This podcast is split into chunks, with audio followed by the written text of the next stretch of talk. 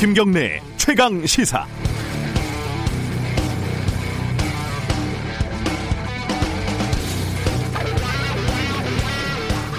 한 6년쯤 됐네요. 2014년에 중국에 취재를 간 적이 있습니다. 시진핑 주석의 친인척 등 중국 최고위층의 이름들이 버진 아일랜드 같은 조세 더피처에서 무더기로 발견이 됐고 관련 취재 프로젝트를 국제 탐사보도 언론인 협회 ICIJ와 같이 진행을 하던 와중이었습니다. 당시 문제가 된 인물에는 중국 쪽 인물에는 시진핑, 원자바오, 후진타오, 리펑, 덩샤오핑 등 원로와 신진 권력층이 총망라돼 있는 상황이었습니다. 다소 살떨리는 취재를 마치고 당시에 뭐 지금도 비슷하죠. 중국은 취재 제약도 꽤 많고요. 어, 공안에게 적발이 되면은 촬영분을 모두 뺏길 수도 있다. 뭐 이런 말을 들었기 때문이죠. 취재를 마치고 한국에 돌아와서 기사에 이렇게 썼습니다. 부정부패 척결을 강력하게 주창해온 시진핑 주석 등 현 중국 지도부가 도덕적, 정치적 타격을 받는 등 큰 파장이 일어날 것으로 예상된다. 기사가 나간 뒤에 어, 반응이 궁금하잖아요. 그래서 중국에서 어, 제가 취재할 때 통역을 담당했던 분한테 연락을 해봤더니 반응은커녕 중국에서는 관련 기사를 아예 볼 수가 없다는 게 그분의 말이었습니다. 중국 당국이 ICIJ 홈페이지는 물론 각종 외신 그리고 한국어로 된 뉴스타파 홈페이지까지 차단을 했던 겁니다. 해명을 한 것도 아니고요. 반박을 한 것도 아니고 그냥 기사를 못 보게 한 거죠. 21세기가 14년이 지난 시점에 세계 초강대국 중국에서 이 정도의 수준 낮은 대응을 한다는 사실이 꽤 놀랍기도 하고 흥미롭기도 했습니다. 더 놀라운 사실은 이런 정부의 방침에 대해서 반발하는 목소리가 당시에 거의 없었다는 점입니다. 이 나라의 천만 대도시 우한에서는 5년 뒤에 신종 코로나 바이러스가 발생을 합니다. 정부의 초기 대응 실패로 정권이 흔들거릴 지경이 됐습니다. 지금 중국의 열악한 상황을 SNS에서 전달하는 사람들이 사라지고 끌려가고 있다는 소식들이 들어오고 있습니다. 이번에도 6년 전처럼 조용히 넘어갈 수 있을지 의문입니다. 2월 17일 월요일 김경래 최강 시사 시작합니다.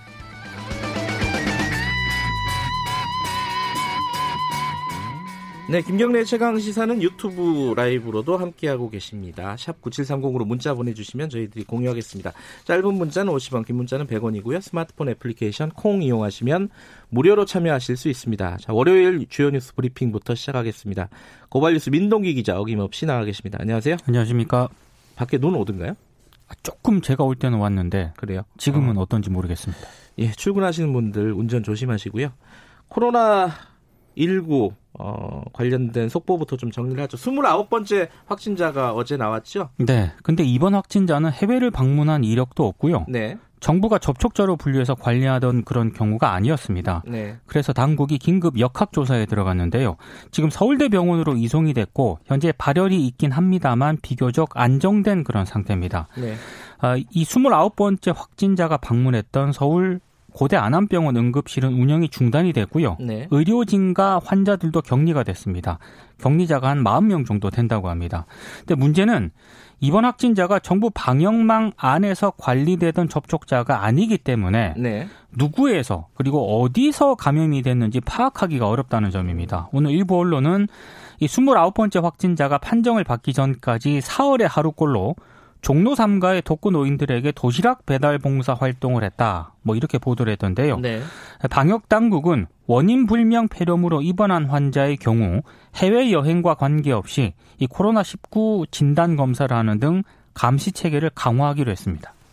오늘 새벽에 30번째 확진자가 나왔다라는 일부 언론의 뉴스가 있었습니다. 그 중앙일보 보도인데 단독을 달고 보도를 예. 했더라고요. 그러니까 29번째 확진자의 부인이 네. 확진됐다. 이게 이제 중앙일보 보도인데 이게 아직 공식적으로 발표가 된 건 아닙니다. 어, 개연성은 높은데 좀 네. 공식 발표를 좀 기다려야 될 것 같아요. 이런 그렇습니다. 부분들은. 예. 7357님이 어, 여쭤보셔갖고 30번째 확진자가 이게 가짜 뉴스인가? 어, 지금 공식적인 뉴스를 좀 기다리시는 게 네. 어, 지금으로서는 더 좋은 방법이 아닌가 싶습니다.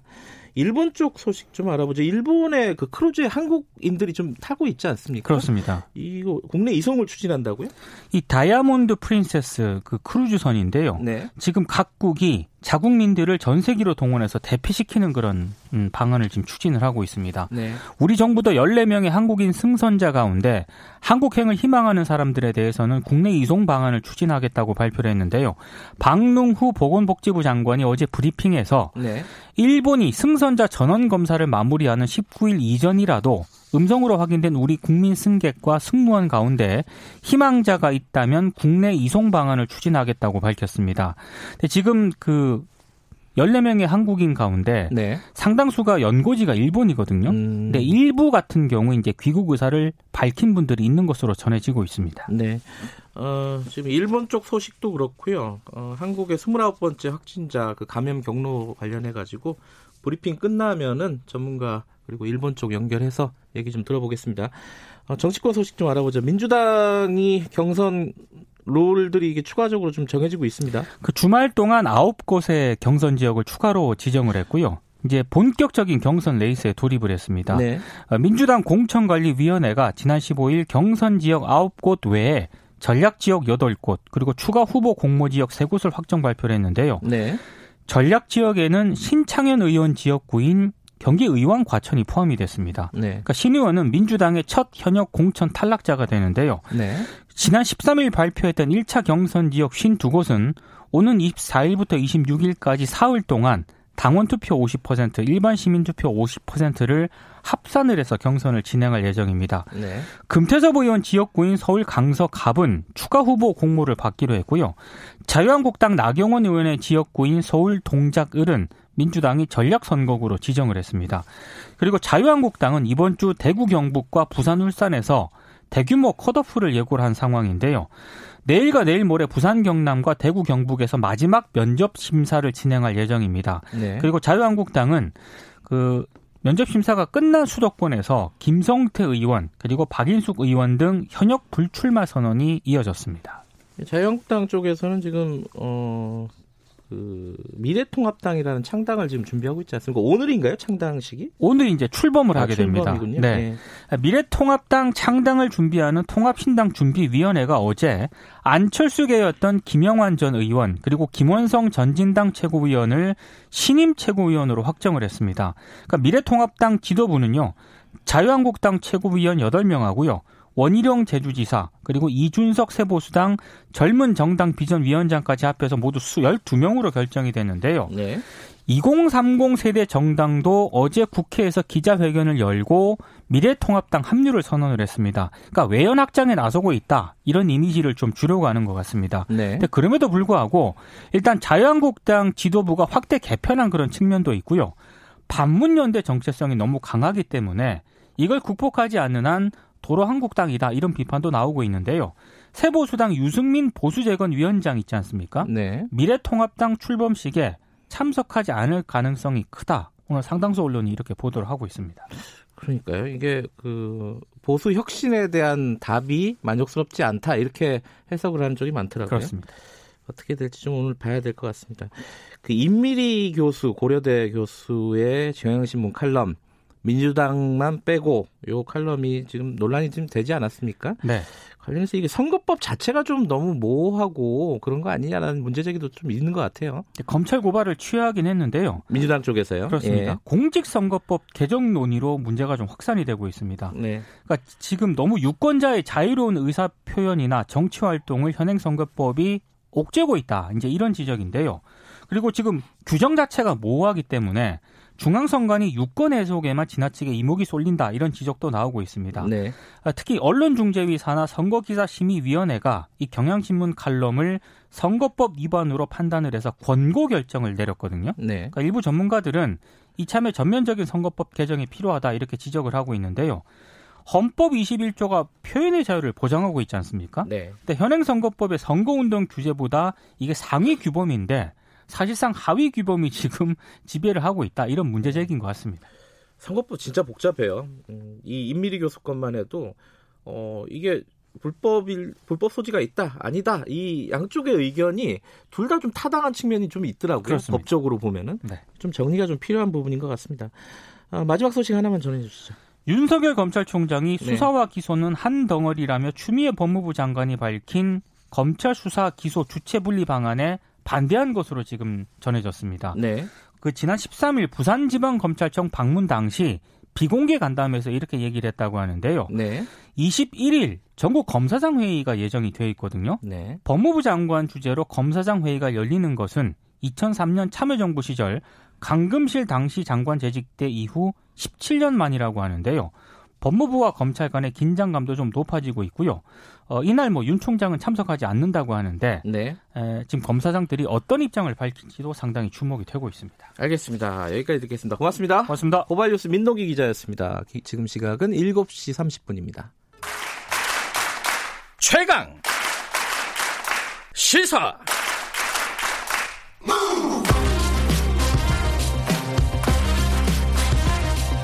지금 여러분께서는 김경래 기자의 최강 시사를 듣고 계십니다.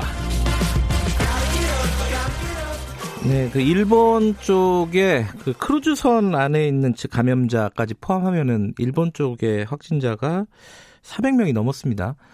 어, 일본 쪽 상황이 좀 만만치 않은 것 같고 우리는 지금 20, 29번 확진자가 공식적으로 발표가 됐는데 어제 어, 이게 감염 경로가 좀 걱정입니다. 지금 아직까지 파악이 안 되고 있어가지고요. 먼저 일본 쪽 연결하고 그 다음에 전문가와 함께 한국 쪽 소식도 좀 진단을 해보겠습니다. 일본의 도쿄에 있는 김민정 통신원 연결합니다. 안녕하세요. 네, 안녕하세요. 도쿄의 김민정입니다. 일본의 감염자 지금 정확하게 어떻게 되나요, 현황이? 정부 발표 등을 포함해서 어젯밤 8시 시점에서 먼저 네. 크루즈 선내에서 확진을 받은 사람이 355명, 네. 그리고 이 크루즈 선에 탄 사람들과 접촉한 검역관과 구급대원 2명이 확진을 받았고요. 네. 전세기로 우한에서 귀국한 사람이 13명, 중국에서 온 여행자가 12명, 일본 국내 감염자가 32명, 총 414명이 어제까지 이제 최신 집계입니다. 아, 400명을 훌쩍 넘어섰군요, 네. 이미. 근데 이 중에 좀 어, 위독한 중증 환자들이 좀 있습니까? 어떻습니까, 상황이? 네, 이제 니혼 TV 보도로 어제 네. 크루즈선에서 무려 어제만 70명이 확정을 확진을 받았는데 네. 전체적으로 이제 크루즈선에서 나온 사람들 중에서는 18명이 지금 위독한 상황인데요. 아하. 네, 크루즈선에 탄 사람들 중 환자들, 이제 확진자들을 모두 병원으로 옮기고 있는데 지금 도쿄랑 요코하마에는 좀 병실이 부족하기 때문에 네. 일부는 어제 후쿠시마 현에 있는 병원으로 옮겨졌습니다. 네. 아베 총리는 어제가 되어서야 미리 확산을 막아야 한다면서 전문가를 모아서 회의를 열고 이 감염 증상이 있는 사람이 의료기관에서 진찰을 받기 위한 최소한의 기준이 필요하다고 주장을 했는데 지금은 일단 이제 중국에 다녀온 사람, 발열 증상이 있는 사람이 아니면 검사를 받을 수가 없기 때문에 어 이제 증상이 있어도 검사 자체를 받지 못하는 사람들이 있습니다. 네. 오늘 중요한 예산위원회가 열리는데요. 야당은 코로나 바이러스에 관련해서 아베 총리에 대한 책임 을 물을 방침이라고 합니다. 그 크루즈선을 이제 처음에는 완전히 봉쇄하겠다는 정책이었는데 이후에 고령자들은 또 하선을 시켰잖아요. 네, 그렇습니다. 그 전반적인 정책에 대해서 좀 변화는 없습니까? 계속 이렇게 묶어 두는 건가요, 사람들을? 네, 지금 일단 배에서 처음에 내리지 못하고 감염이 확산이 됐는데 네. 아베 총리의 지지층이 보수층이기 때문에 처음부터 배에서 사람들이 내려서 일본에 들어오면 확산을 막을 수 없다라는 보수층들이 많아서 결국은 배 안에 뒀는데요. 생각보다 정말 심각 하게 퍼지고 있습니다. 네. 이러다 보니까 배 안에 남아있는 일본인 승객들이 정부에 요청서를 보내기도 하고 음. 있는데 뭐 정보가 부족하다, 선내 청소가 전혀 되고 있지 않다, 의약품이 비- 부족하다, 바이러스에만 치중이 되어서 지병 있는 고령자가 방치되고 있다라는 내용이 계속해서 나오고 아하. 있습니다. 그 일본 승객들이 그 일본하고 소통이 잘 될 테니까요. 그나마 외국인 승객들보다는. 네. 그러니까 이렇게 불만을 얘기하고 있는데 어, 일본 정부는 거기에 대한 대답을 명확하게 안 하고 있는 거네요, 지금. 일단 정보가 전혀 없고 이 배 이 안에 있는 사람들도 하루에 300명씩밖에 검사를 하고 있지 못하기 때문에 네. 전원을 검사하고 있지 못하고 만일에 이 사람들이 배 3,700여 명이 처음 도착했을 때 내린다고 하더라도 일단 우한에서 전 세계를 타고 온 사람들도 수용을 할 곳이 없었는데 아하. 3,700여 명 자체를 수용할 곳을 일본 정부가 찾지 못한 것으로 보이고 있습니다. 예. 지금 그 우리 정부도 어 한국인 승객들이 원할 경우에는 어 우리 정 우리 어 대한민국으로 좀 이렇게 모실 수 있는 그런 방안을 강구하고 있다고 하는데 네. 미국이나 이렇게 다른 나라들도 그렇게 지금 진행이 되고 있다면서요? 그렇습니다. 미국 국적자가 약 380여 명 중에서 이제 40명이 확진을 받아서 이 40명은 일본 국내 병원으로 이미 옮겨졌고요. 네. 나머지는 어젯밤에 하네당 공항에 갔고 오늘 새벽 4시에 이제 전세 미국 전세기를 타고 아까 좀 전에 NHK 뉴스를 보면 6시 반에 미국 비행기 두 대가 이제 미국을 향해서 출발을 했습니다. 음. 그 우리 승선자는 한국인 승선자는 14명이라고 들었습니다. 네. 이 사람들은 다 국내로 어, 오는 걸 원하고 있는 건가요? 어떻습니까? 아직은 거기까지는 파악이 되지 않았는데요. 일단 승객이 9명, 승무원이 5명, 이제 한국 국적자가 14명인데 네. 이 중에서 승객 1명과 승무원 2명만 한국 국내와 연고가 있고 네. 나머지는 뭐 일본 또는 해외에 살고 있다고 합니다. 네. 우리 정부가 이제 일본이 19일부터 이제 순차적으로 하선, 하선을 시키기 때문에 그때부터 우리 정부도 이제 음성 판매자 판정자에 대해서는 하선을 시킬 계획 이라고 하는데 네. 아직 이 14명 중에서 몇 명이 정확하게 한국에 가겠다고 했는지는 음. 파악이 되지 않고 있습니다. 어쨌든 지금까지 확진자 중에는 한국인은 없는 걸로 지금 알려지고 있는 거죠. 네, 그렇습니다. 그런데 지금 일본 쪽 분위기가 맘- 심상치 않을 것 같아요. 왜냐하면 지금 400명이 확진자가 넘었다는 건 중국 이외 지역엔 처음이잖아요. 그렇습니다. 지금 어디서 누가 어떻게 걸렸는지를 전혀 모르기 때문에 그냥 다들 불안에 떨고 있을 뿐입니다. 아, 그 여론이 상당히 안 좋겠어요. 네, 며칠 전만 하더라도 아베 내각 총사임이라는 그 이제 해시태그가 트위터에서 아하. 굉장히 화제가 됐고요. 네. 지금 신문의 댓글만 봐도 이제 와서 전문가 회란이 너무 늦다. 공무원들도 아베 정권에게 진실을 말할 용기를 가져라. 미리 대책을 세운다니 이미 확산된 데 대한 반성부터 하라라는 등의 글을 정말 쉽게 찾아볼 수가 있고요. 뭐 아베 내각 지지율도 당연히 하락을 하고 있는데 네. 지지 통신을 보면 2월 6일 9일 조사로 지지한다가 1.8포인트 하락해서 38.6%, 음.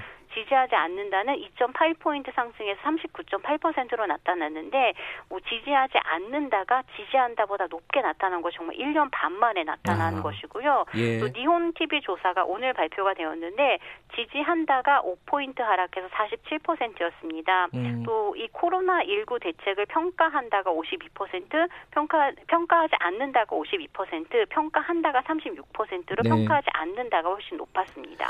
알겠습니다. 일본 쪽 소식 좀 들어봤습니다. 고맙습니다. 네, 감사합니다. 일본 도쿄의 김민정 통신, 통신원이었고요. 바로 어, 우리 쪽 전문가 좀 연결해 보겠습니다. 차- 차의과대학 예방의학과의 전병률 교수님 연결되어 있습니다. 안녕하세요. 네, 전병길입니다. 안녕하세요. 아, 교수님 이게 지금 좀 전에 일본 쪽 연결을 해봤는데 네. 혹시 일본은 왜 이렇게 문제가 심각해졌는지 일본이 뭐 네. 그냥 어, 보통 생각하기에는 이런 방역이나 재난이나 여기에 굉장히 선진국이지 않습니까? 네. 왜 이렇게 됐다고 보세요?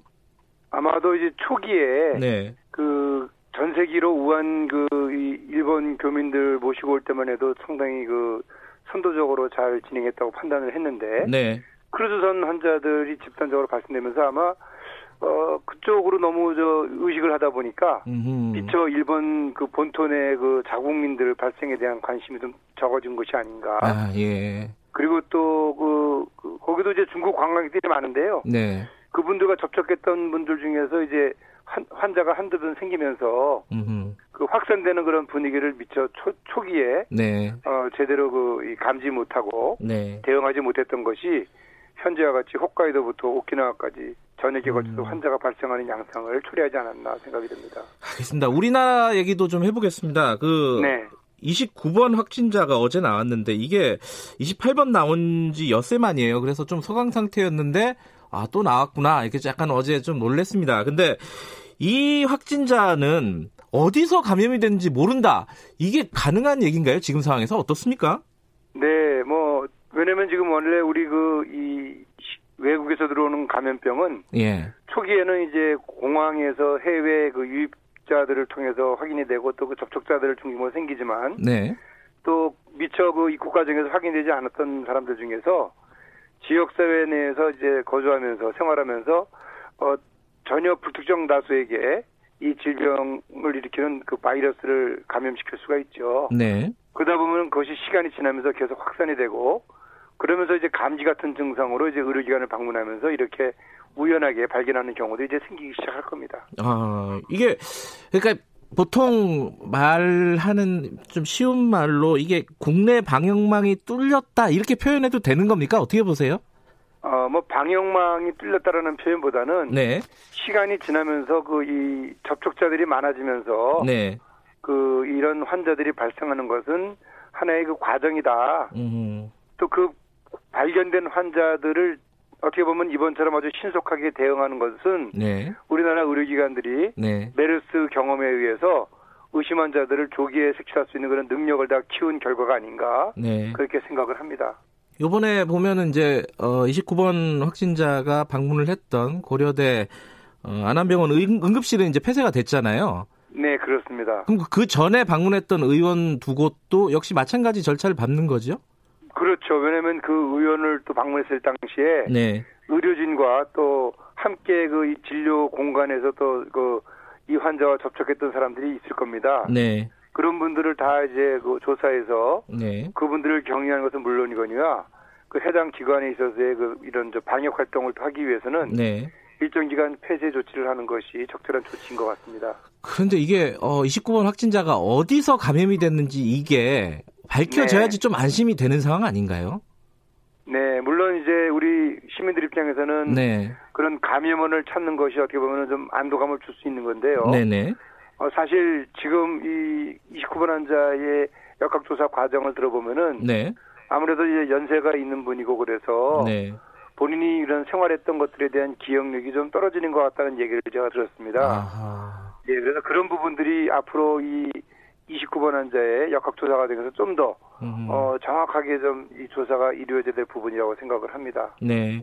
그럼 어찌됐든, 어, 해외 여행 경력이 최근에 없었다는 걸 보면은 국내에서 2차 혹은 3차로 감염됐다는 것은 뭐 추정할 수 있는 상황인 거죠? 네, 그렇습니다. 음, 이게 지금, 어, 앞으로의 상황이 조금 네. 심각해지는 거 아니냐. 왜냐하면 오리무중이기 때문에 이 감염원이. 네, 네. 그렇게 우려하는 목소리가 좀 있던데 그 전문가가 보시기에는 어떻습니까? 네, 뭐 앞으로 이제 그 이런 환자분들이 이제 하나둘 발생하기 시작할 텐데요. 아, 그러니까 자연스러운 그런- 현상이라고 는 일단은. 네, 그렇습니다. 예, 예. 그래서 이- 죄송합니다. 예. 이런 부분들을 대응하기 위해서 네. 이제 우리 국내 방역 당국은 이제 확진 검사를 할 수 있는 신속 진단 키트를 이제 2월 말까지는 하루에 만 건 정도를 좀 수행할 수 있는 능력을 지금 키우고 있고요. 네. 그리고 또 의료기관에서 의료진의 판단에 따라서 그 해외 여행과 무관하게 네. 검사를 할 수 있는 그런 그 지침을 다 마련을 했죠. 네. 그래서 또 조기에 진료를 하고 또 조기에 격리하는 그런 조치들이 이제 계속해서 좀잘 음. 이루어질 것으로 생각을 합니다. 이번 29번 환자 같은 경우에는 뭐 감기 증상이나 이런 게 아니라 심장 질환으로 진료를 받으러 갔다는 거예요. 네, 그렇습니다. 그러면은 이런 사람들도 이제 어, 조사, 검사를 해야 되는 건가요? 어때요? 아, 그거는 이제 이 고대 안암병 응급실에 계신 선생님께서 네. 환자분을 진찰하는 과정에서 이제 체스트 엑스레이, 가슴 사진을 찍어보면서 예. 거기에 이제 폐렴 증상이 있는 걸 발견하고 네. 또 마침 이 선생님이 메르스 때 환자를 경험했던 그 이 의사 선생님이세요. 아, 그렇군요. 예. 그래서 그런 경험이 상당히 중요합니다. 예. 그래서 그걸 이제 의심을 하고 바로 보건당국에 네. 신고를 했기 때문에 응급실 내에서의 어떤 저 2차적으로 생길 병원 감염을 막고 네. 또 접촉자들도 최소화했다라는 점에서는 상당히 중요한 또 의미 있는 그런 음. 역할을 했다 그렇게 보면 되- 되겠습니다. 그러면 이제 폐렴 소견이 있는 환자들은 좀 앞으로는 검사를 많이 하게 된다 이렇게 보면 되겠나요?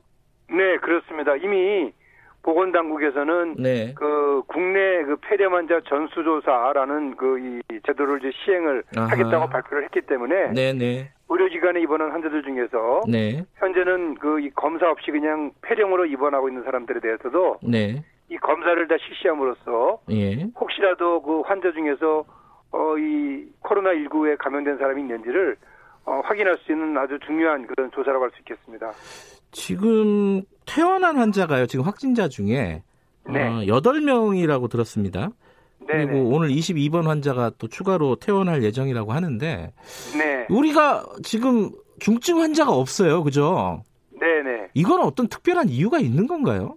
네 그렇습니다. 우리가 지금 중국과는 다른 그 예. 양상이죠. 예. 이 이유 이 이유는 환자를 진단하면서 바로 그 국가 지정 격리 병동으로 환자를 격리 조치하고 네. 그 이후에 또 전문 의료진으로부터 집중적인 그런 진료와 관리를 받기 때문에 네. 이 질병이 이제 중증으로 진행되는 것도 막을 수 있고요. 네.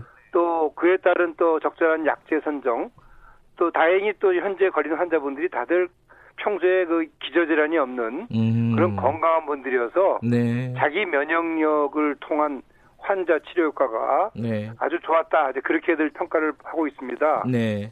그런 이유로 우리나라에서는 아직까지 음. 총 29명, 그래서 네. 이번 발견된 분까지 해서 중증 질환자가 없는 그런 양상을 보이고 있습니다. 네. 불행 중 다행인데. 네. 근데 앞으로요, 이제 국면이, 어, 이 신종 코로나, 코로나 19 그 국면이 중국인 유학생이 들어오면서 이게 조금 달라질 수 있는 거 아니냐, 이런 걱정들을 많이 합니다. 이거 어떻게 보세요? 네, 그렇습니다. 사실 그 중국 국적 유학생들이 총한 7만여 명이라고 그래요. 네. 근데 일시에 이런 인원이 들어오게 되면은 아무래도 중국에서 활동하면서 본인도 모르게 이제 감염이 된 분들도 있을 것이고 네. 또 잠복기 상태인 분들도 있고 뭐 이런 양상이기 때문에 또 특히 이분들이 젊은 분들이어서 네. 학교 내에서 활동도 다양하고 또 접촉도 많을 것을 우려해서 어, 이분들에 대한 그 적절한 관리 또 대학 당국에서의 어떤 저 증상을 가진 학생들을 또 조기에 파악하는 네. 그런 노력들이 상당히 그 중요한 그런 시점이라고 할 수 있겠습니다. 어, 휴학을 권고한다든가, 뭐 이런 어떤 좀 추가적인 대책이 필요하다고 보십니까?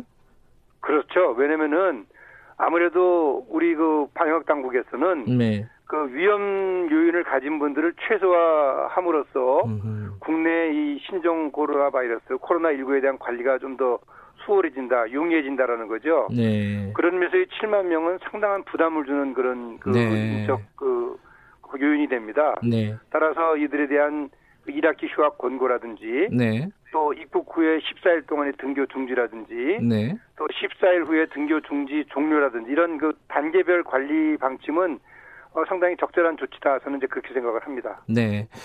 지금 그 우한에서 온 교민들이 상당수 지금 퇴소를 했습니다. 어, 네. 그 추, 사, 사후적으로 그러니까 퇴소를 한 이후에도 정부에서 관리를 하게 되나요? 이분들은 어떻습니까? 아, 관리는 하지 않습니다. 아하. 왜냐면 우리가 이제 자가격리도 2주를 하게 되면은 다 해제를 하지 않습니까? 네. 다만 이제 그분들이 생활하면서 네. 최근 뭐 24일까지 잠복기가 길어졌다라는 발표도 있고 하니 네, 네. 그분들 스스로 자기 건강을 좀 관리하면서 만약에 이제 발열이나 호흡기 증상, 인후통 등이 있을 때는 네. 바로 그 이 해당 그 보건기관 1339에 신고를 해줌으로써 네. 그렇게 관리를 받는 것이 좋을 것 같습니다. 예. 어, 교수님은 지금 상황에서 보면은 이 코로나 19 사태가 어느 정도까지 갈 거라고 지금 보십니까? 네. 지금 이웃나라 중국과 일본이 예. 우리나라에 시사하는 점은 상당히 많습니다. 네. 초기 대응의 중요성을 계속 강조를 하고 있는 것이고요. 네. 그다음에 또 저 우리 국민 스스로가 개인위생 수칙을 철저히 지켜야 된다는 것. 네. 그리고 의심 증상 있을 때는 바로 이 보건당국에 신고토록 한다는 것. 네. 그런 걸 우리가 명심을 해야 되겠고요. 예. 우리나라도 지금 이런 상황이 어, 생기지 않으리라는 보장이 없습니다. 음. 따라서 이것이 단기간에 그 종료가 될 사항은 아니고 네. 좀더 긴 그런 저 기간 동안을 우리가 긴장의 끈을 놔서는 안 된다. 저는 그렇게 생각을 하고 있습니다. 지금 안심할 단계는 아니다. 이런 말씀이시네요. 네, 그렇습니다. 네, 네. 네, 알겠습니다. 오늘 말씀 감사합니다. 네, 감사합니다. 예, 차의과대학 예방의학과 전병률 교수님이었습니다. 김경래의 최강 시사는 짧은 문자 50원, 긴 문자 100원인 문자번호 샵9730 무료인 어플 콩으로 참여하실 수 있습니다. 유튜브 라이브로도 함께합니다.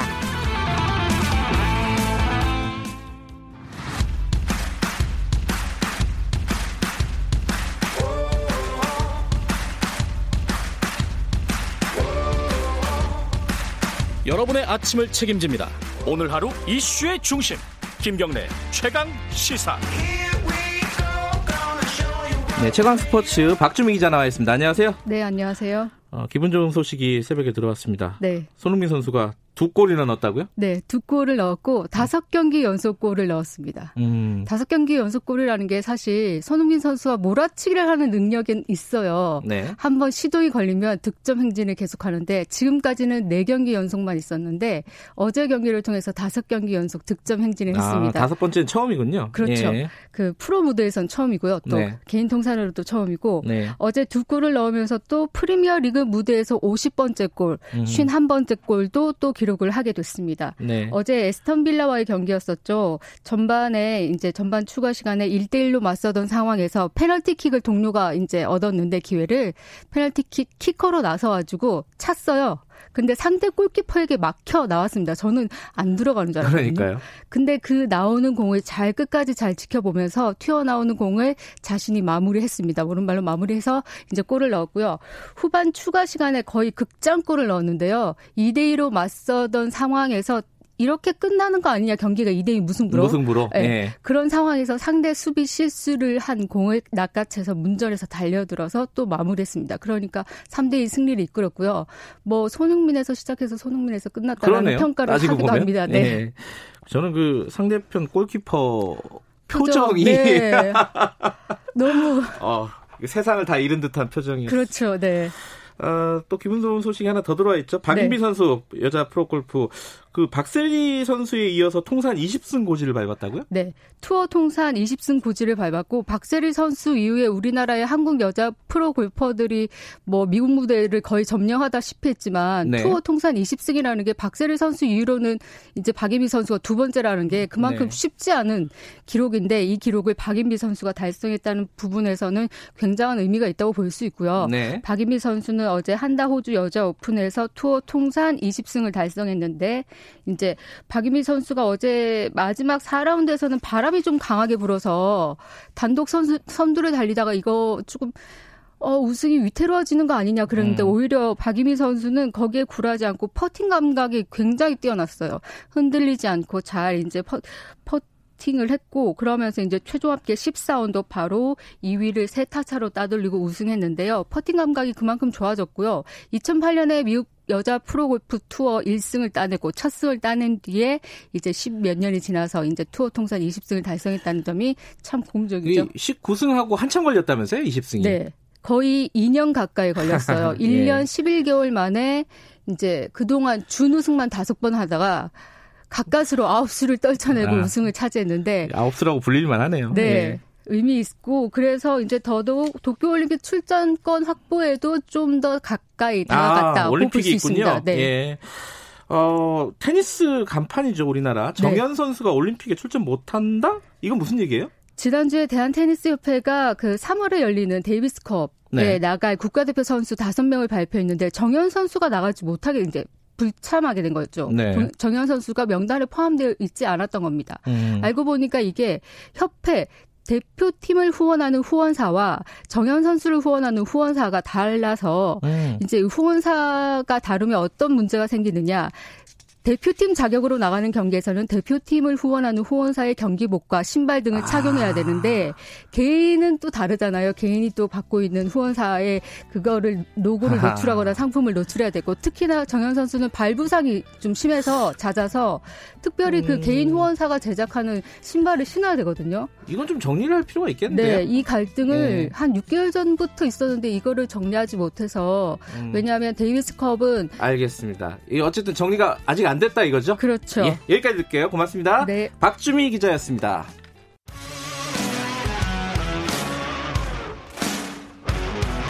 탐사보도 전문 기자 김경래 최강 시사.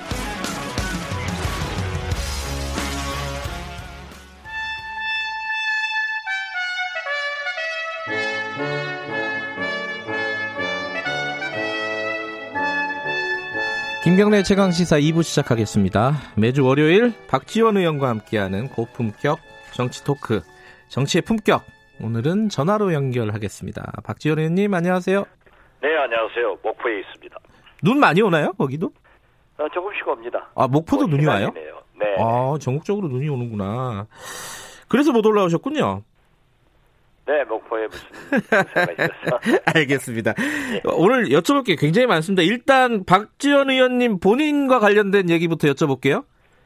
네, 그 그렇습니다. 민주통합당 오늘 최종 합당 완료되는 건가요? 뭐 선언은 해야 되겠지만 그 자체도 굉장히 어려울 것 같습니다. 그 자체도요? 왜 뭐 어떤 네. 분 손학규 대표가 마지막에 반대를 하는 건가요? 어떻습니까? 뭐가 어려운 건가요? 뭐 바른미래당 네. 손학규 대표가 과연 어제도 최고위원 회의를 했다는데 네. 에, 최종적으로 어, 잘 되지 않는 것 같습니다. 아, 그럼 바른미래당 쪽에서 합의에 응하지 않으면은 그럼 이거 어떻게 무산되는 거예요? 어떻게 되는 겁니까? 더 노력해봐야죠. 아하. 네. 시간이 얼마 없어갖고요. 저 총선 때까지. 총선 때까지 많이 남아 있습니다. 많이 남았으니까. 그, 그 마지막에 지금 손학규 대표가 어, 상임 대표 맡고 28일 날 종료하고 비대위 체제로 가고 요게 지금 수순 아니었습니까? 이렇게 안 되는 거예요, 그러면은? 글쎄요, 손학규 대표는 여기 뭐 젊은 네. 세대들과 어, 통합을 하고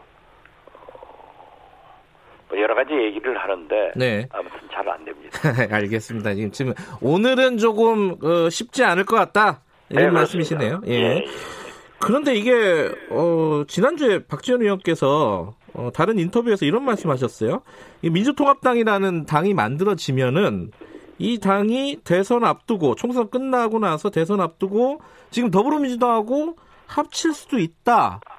이게 무슨 뜻인지 좀 자세하게 설명을 좀 해주세요. 그렇게 합칠 수 있다가 아니고요. 예, 총선은 네, 민주통합당으로 3당이 통합해서 네, 호남에서는 1대1 경쟁을 하고 네, 비호남권에서는 분열된 보수를 향해서 진보는 연합하면 된다. 네, 그러나 총선은 분열해서 치루어지지만은 대선 때는 보수는 보수대로 진보는 진보대로 통합될 수 있기 때문에 네, 우리 통합민주당에서 대통령 후보를 낼 수도 있고 네, 만약 보수로 어렵다 음, 넘어갈 수 있다라고 하면은 연합 혹은 통합할 수도 있지 않느냐 음, 그렇게 그 총선은 분열 에, 대선은 통합을 한다 그런 얘기를 강조한 겁니다. 음, 그러니까 대선 때 되면은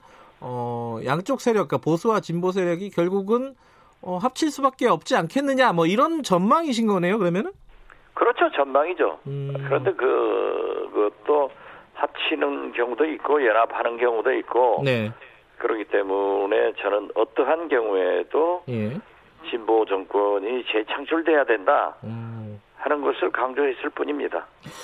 지금 뭐 제가 민주당으로 갈, 수- 간, 가는 것도 아니고 예, 또 예. 민주당에서도 저를 뭐 데려가는 것도 아니니까 예. 그 생각할 필요 없습니다. 예. 예를 들어서 이제 진중권 전 교수 같은 경우에 이런 얘기했습니다. 그 이낙연 전 총리가 지금 친문의 대릴사위다. 예전에 노무현 전 대통령이 호남의 대릴사위였으면 지금 이낙연 총리는 전 총리는 PK 친문의 대릴사위다. 뭐 이런 얘기하면서 박지원 의원께서 민주당에 들어가서 이낙연 총리 보디가드를 하면서 킹메이커 역할을 하고 싶어 할 것이다. 이렇게 얘기했는데 이건 어떻게 받아들이세요? 이 얘기는?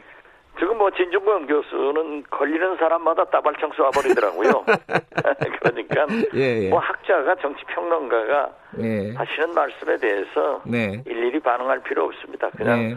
웃어 넘깁니다. 소위부답. 아, 그 킹메이커 역할을 이게 거꾸로 읽으면은 하, 하고 싶은 것도 있고 해야 되는 것도 아니냐 이런 얘기도 할 수 있는 거 아니에요 외부에서는 어떻게 생각하세요? 뭐 그렇게 얘기를 하더라도 지금 네. 현재 제가 네, 어, 이낙연 전 총리가 예. 대통령으로서 1위를 달리고 있는 것 예, 저도 지지하고 예. 잘 됐으면 좋겠다. 음, 특히 우리 전남 호남에서는 강하게 지지를 하지만 네, 제가 나중에 대통령 선거 때 어떻게 될지는 모르죠. 음, 그렇지만 지금부터 그러한 얘기를 하는 것은 그 진중권 교수가 좀 잘 모르시는 것 같아요. 그러니까 뭐 그렇게 할 수는 있겠지만 지금 얘기할 계제는 아니다 이런 말씀이신가요? 아니죠. 예.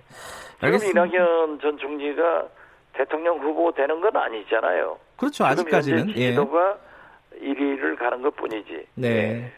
알겠습니다. 요 얘기는 여기까지 하고요. 그 민주당 얘기 몇 개 좀 여쭤볼게요. 그 민주당이 어 지난 주 후반부터 좀 시끄럽습니다. 그 임미리 교수라고 예, 경향신문에 네, 그렇습니다. 민주당만 빼고라는 칼럼을 쓴 교수입니다. 저도, 예. 고발했다가 취하했어요. 이거 어떻게 보세요?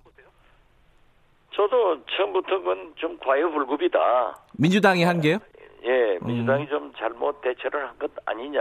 음, 그런데 이제 취하를 하면서도 아무 소리 안 하고 취하를 했다 하는 것에 대해서 언론과 국민들로부터 비판이 있는데 네. 어, 민주당이 공당으로서 깨끗하게 네. 어, 좀 분명하게 이러한 것은 에, 잘못됐기 때문에 취하한다. 음. 임미리 교수에게 미안하다. 음. 이 정도로 깨끗하게 해줬으면 되- 좋았을 건데 네. 좀 선명하게 국민 감정에 맞지 않는 네. 그런 취하를 한 것 같아요. 그러니까 지금 임미리 교수도 당 지도부가 좀 사과를 해라 이렇게 요구를 하고 있는 것 같은데 사과하는 게 맞다고 보세요? 저는 뭐 민주당에서 알아서 할 일이죠. 아, 왜 아, 아까는 사과를 했으면 좋았을 아니, 뻔했다라고. 말씀하셔가지고. 처음에 제가 예, 예, 그렇게 했으면 참 좋았을 예, 뻔한데 예, 그좀 잘못됐다 네. 이렇게 하는데 또 임미리 교수가 예, 민주당한테 사과해라 예. 이런 거 요구하는 것도 좀 과유불급 아니에요? 음, 어쨌든 처음. 됐든 네, 네, 민주당만 빼고 네, 그렇게 하- 얘기를 했으면은 네. 만약 하- 한국당만 빼고 한국당이 좋아하겠어요? 그렇기 알겠습니다. 때문에 예. 그러한 것은 거기도 뭐 학자로서 네. 얘기를 할 수 있겠지만은 아, 제가 진중권 교수 교수 저한테 뭐라고 해드려도 응답하지 않잖아요. 음, 그러니까 지나가고 제가 고소합니까? 대범하게 넘길 건 넘기더라도 네, 또 당사자가 어 그렇게 얘기를 하면 됐지 뭐 민주당에 사과해라. 예. 그럼 민주당 빼고 하라면 좋아하겠어요? 예, 어쨌든 어, 처, 처음에 그냥 사과하면서 어, 고발 취하하는 게 더 깔끔하지 않았겠느냐 이 아, 정도 그렇죠. 생각이시네요. 예, 예. 예. 예. 알겠습니다. 그리고 요거는 좀 여쭤봐야 될 것 같아요. 오늘 그 미래통합당이죠. 아, 요새는 이름들이 다 새, 어, 새로 생겨가지고 좀 헷갈리지만 어쨌든 자유한국당하고 어, 새로운 보수당 그리고 뭐 전진당 등등이 이제 합한 겁니다. 이거 안 될 거라고 하셨잖아요. 지금까지 계속. 제가 얘기하는 것은 보수 대통합이 안 된다. 네네. 그저 미래통합당이 보수 대통합된 거예요? 어 어쨌든 이제 예 통합됐죠. 예 예. 음 보수 대통합은 안 된다. 예. 보수 대통합은 안 되는데 네. 지금 안 된 건 사실 아니에요? 음. 그러나 미래통합당으로 소통합이 됐더라도 네. 어느 정도 효과는 있을 거예요. 음. 그렇지만 지금 거기도 황교안 대표와 유승민 위원장이 만나지 않고 있잖아요. 그렇죠. 심지어 오늘 아침 보도에 의하면은 유승민 위원장은 그 미래통합당 뭐 모임에 가지 않을 것이다. 출범식에 참석을 안 할 가능성이 예. 높다라는 보도들이 예, 많습니다. 그런 예. 얘기까지 하는 걸 보면은 아직도 여러 가지 문제가 있는 것 아니에요? 그게 어떤 문제라고 보세요? 그게 좀 명확하지 않던데. 결국 어, 예. 유승민 위원장이 뭐 불출마 선언하면서 네. 지분이나 아무것도 요구하지 않겠다. 그랬죠. 라고 예. 했지만은 저희 같이 적은 진보 3당이 통합하는데도 여러 가지 문제가 나오잖아요. 당 대표나 네. 혹은 공천 뭐 이런 문제가 어차피 정당에서는 나오는 게 원칙입니다. 네. 나와야 되고요. 통째 다 가져갈 수는 없는 거 아니에요. 네. 그렇기 때문에 저도 그러한 디테일에 악마가 있듯이 네. 그러한 문제가 어, 꼬여갈 것이다. 음. 그렇게 얘기했는데 딱 꼬이네요. 이번 총선 아, 아까 어 일정 정도 효과가 있을 거다라고 말씀하셨는데 이번 총선에서 이 미래통합당은 어느 정도 영향력을 가질 것 같습니까? 이번 주, 그 합당이 글쎄요, 그걸 뭐 제대로 얘기하면은 예. 곤란하죠. 에, 어떻게 됐든 어떤 게 곤란하신 건가요? 예, 대통합 어 거기가 다 승리한다라고 할 수 없는 거 아니에요. 네네. 다 승리하지도 않겠지만은 예. 어떻게 됐든 대통합은 되지 않았지만은 네. 소통합이라도 이루어진 것은 네. 영향력이 있다. 예. 그렇게 봅니다. 알겠습니다. 그 지금 근데 어 미래통합당도 만들어지고 이제 미래 한국당이라는 위성 정당도 뭐 지금 뭐 움직이고 있지 않습니까? 근데 그렇습니다. 이 와중에 자유한국당이 미래한국당으로 이정명 의원을 보냈어요. 그죠? 5.18 폄훼 발언으로 이렇게 논란을 일으켜갖고 제명해야 된다는 게 지금 1년 동안 처리 안 하다가 이번에 처리한 거잖아요. 이거 어떻게 보십니까, 이거는? 그러한 것이 예. 국민들로부터 제1야당의 평가를 받지 못하고 꼼수 정당이다. 네. 미래한국당을 만드는 것 자체가 네. 문제가 있는 것 아니에요? 네. 거기에다 이 시대 정신인 5.18을 폄훼한 네. 그러한 사람을 제명하겠다. 또 황교안 대표가 얼마나 강하게 말씀을 하셨어요. 네. 그런 거 했다가 또 거기에 위장 취업을 시키는 것은 옳지 않죠. 음흠. 그래서 저는 아 이게 과연 국민들로부터 지지를 받겠는가? 음. 어떤 특정한 지역에서는 받을 거예요. 네. 위장 취업이라고 하시네요. 이걸. 음. 그렇죠. 알겠습니다. 이 다른 당 얘기도 하나 더 여쭤보겠습니다. 안철수 신당 이게 국민당도 안 되고 결국은 다시 국민의당으로 돌아왔습니다. 이거는 어느 정도 뭐랄까요 효과라든지 영향력을 가질 거라고 보십니까? 지금 뭐 음, 안철수 신당에서 국민당에서 다시 돌아와가지고 국민의당이 됐는데요. 네, 이 출범부터 좀 시련이 있는 것 같아요. 네, 그러나 어떻게 됐든 과거의 안철수 신당은 아니다. 음, 그래서 저는 처음부터 어, 보수 대통합은 안 되고 소통합이 될 것이다. 음, 또 안철수 신당도 네, 그러한 감동을 주지 아- 못하고 미미한 전지로 남을 것이다. 네. 찻잔 속의 태풍이다. 저는 그렇게 봅니다. 그 안철수 전 의원이 이 얘기를 했습니다. 어제 창당대회에서 한 얘기인데요. 양당 구조가 안 바뀌면 내전 상태가 될 것이다. 이거 어떻게 들으셨어요? 양당 구조가 되면은 굉장히 그 정정으로 국회가 하루도 어, 평안하지 않고 싸울 것이다 네, 하는 그러한 얘기를 강조했을 뿐이지 예. 그런다고 해서 뭐 국민의당이 제3당이 될 리는 없을 겁니다.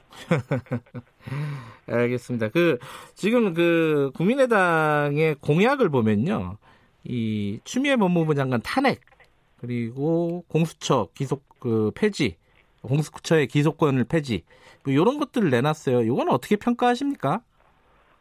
그 처음부터 거기는 반문을 들고 났기 때문에 네, 문재인 정부를 곤혹스럽게 만드는 일을 하지만은 네. 거기에 영향력을 받지 않을 거예요. 음. 이 검찰 얘기 뭐 말 나온 김에 한 가지 한두 가지 더 여쭤볼게요. 그 추미애 장관이 검찰 내 수사 검사하고 기소 검사 분리하자는 얘기 하지 않았습니까? 그리고 윤석열 총장은 이거 완전히 어, 반대한다. 이게 한 덩어리다 기소하고 어, 수사는 어, 이거 어떻게 보세요? 이건 좀 좀 첨예한 문제인 것 같은데. 글쎄 저도 그걸 얘기 듣고 아 그러면 사법부도 네. 공판 판사가 있고 선고 판사가 있겠구나. 수사 아. 검사가 기소를 해야지. 예. 그럼 수사해가지고 기소 검사한테 넘기면은 기록 봐가지고 기소합니까? 음흠. 저는 그것은 좀 윤석열 총장 말이 옳다 그렇게 음. 생각합니다. 근데 이제 수사와 기소를 같이 쥐고 있으면은 권력이 남용되는 현상이 지금까지 봤기 때문에 수사와 기소를 분리해야 된다는 게 이게 검찰 개혁의 큰 틀 아니었습니까? 그런 차원에서 추미애 장관이 얘기한 것 같은데 이 글쎄 이거- 그렇게 예, 하려면은 네. 기본적으로 제도적으로 바꿔야죠. 예, 지금 세계적 사례도 제가 좀 법사위원이라서 좀 물어봤더니 네네, 영국의 공수처 같은 것이 있잖아요. 네, 거기에서는 이제 우리나라 공수처에서도 처음에 그런 얘기가 나왔어요. 예, 공수처에서는 수사만 하고 네, 기소권은 검찰 독점주의 아니에요 지금? 네네, 그렇기 때문에 검찰에 넘기자 네, 하는 얘기가 나왔지만은 지금 현재 에, 우리 검찰이나 우리 제도화에서 수사 검사와 기소 검사를 분리한다고 하는 것은 네, 굉장히 어려운 일일 것 같아요. 음, 지금은 쉽지 않다. 지금은 쉽지 않고 예, 저는 그 제도적으로 어려우니까 네. 그러한 것은 장기적 과제로 또는 중장기적 과제로 한번 검토해서 뭐 학자들도 연구하고 네, 국회에서도 검토하는 것은 바람직하지만은 네, 그렇게 하루 아침에 수사 검사와 기소 검사를 분리한다. 음, 뭐 사법부도 그럼 거듭 말씀드리지만은 공판 판사와 예, 예, 선고 판사를 구분한다는 소리가 금방 나올 것 같아서 예. 저는 그건 좀 아닌 것 같다 이렇게 생각합니다. 그러니까 수사, 수사, 기소, 검사 분리 같은 과제는 중장기적으로 좀 논의가 필요하다 이런 말씀이시네요. 그렇습니다. 예. 그러면요, 지금 21일 날 어, 추미애 장관하고 일선 검사장들이 만남을 가지기로 했습니다. 검사장 회의를 하겠다는데 여기서 어 약간 기시감이 있습니다. 여기서 좀 약간 정면 충돌하는 그런 양상이 빚어지지 않을까 이렇게 예측하는 쪽도 있던데 어떻게 보세요? 지금 그 노무현 대통령의 검사와의 대화가 생각나요. 네네. 네. 그래서 저는 법무부나 네. 검찰이나 네. 법무장관도 검찰총장도 네. 문재인 대통령이 임명한 같은 정부 사람들 아니에요. 네. 그러나 일선 검사는 꼭 그러하지는 않지만은 네. 그래서 좀 이 법무장관과 검찰총장이 만나서 네. 매끄럽게 사전에 좀 얘기들을 잘 해나가면 되지 이렇게 예. 사사건건 충돌하는 모습을 보이면은 국민도 불안하고 좋지 않다 음흠. 그렇게 생각해서 과연 추미애 법무장관과 검찰과의 대화가 예. 저도 솔직히 염려스 럽습니다. 아, 이 추미애 장관이 검찰총장하고 대화가 잘 안 된다는 그런 말씀이신데, 근데 추미애 장관이 이게 연일 강공이잖아요, 지금 사실. 이, 아, 추미애 장관 못 말리죠. 무섭죠. 아니 이게, 이게 청와대라든가 당과 좀 소통을 하면서 이렇게 진행이 되는 건가요? 아니면은 그건 모르겠어요. 예, 아무튼 추미애 장관이 스타일이 예, 강하기 때문에 예, 예, 뭐 제가 뭐 뭐라고 얘기를 할수 없지만은 네, 문재인 대통령의 성공을 위해서는 그 정부에서 장관과 총장이 네, 서로 협의해서 국민들을 불안하게 안 해야 된다. 네. 저는 그걸, 그걸 강조하는 겁니다. 알겠습니다. 여기까지 듣겠습니다. 고맙습니다. 네, 감사합니다. 정치의 품격 박지원 의원이었습니다. 공정하고 깊이 있게 오늘 하루 이슈의 중심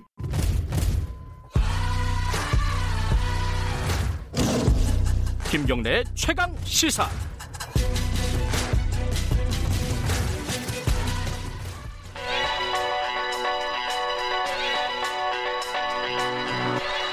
최강 시사 최한수의 눈.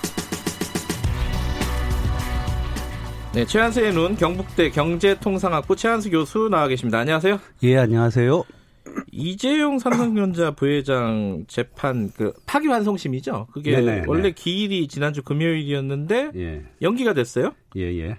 뭐 재판부에서 준법감시위원회 이거의 실효성을 뭐 파악해봐라. 이게 무슨 말이에요 이게? 예. 아, 이거 답하기 전에 예. 제가 지난주에 방송 하나 틀린 게 있어요.